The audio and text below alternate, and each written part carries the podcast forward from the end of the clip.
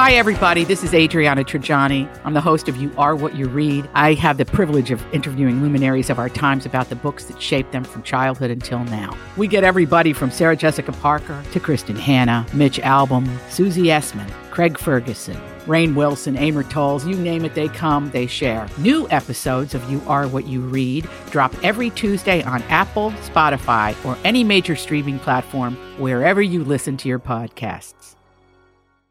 Information. I thought you might be able to help. help,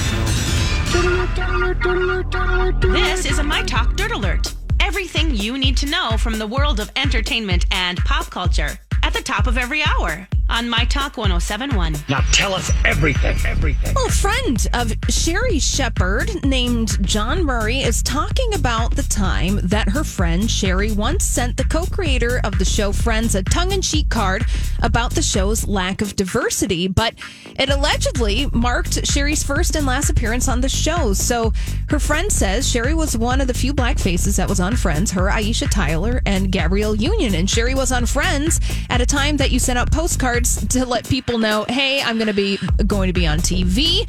And apparently, Sherri wrote on the postcard, they included a photo of herself and said, friends, get a little color. Then Murray says that Shepherd also sent that postcard to Marta Kauffman, the co creator of Friends, and she got the postcard and was never asked back on the show. Whoa. So that story, according to Sherri Shepherd's friend. And Pink has always been very open about her relationship to husband Carey Hart, and she said the reason that they have been married for 14 years and almost together for 20 is because of couples therapy.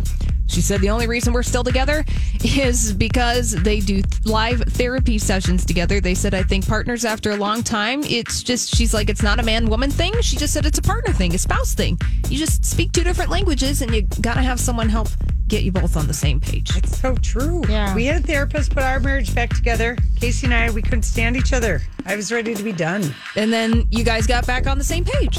With the help of a therapist. Very well. Uh, and former couple Joe and Teresa Giudice. Uh, apparently, Joe Giudice doesn't want any of his daughters to become pole dancers, but he still thinks it's a respectable job. Okay.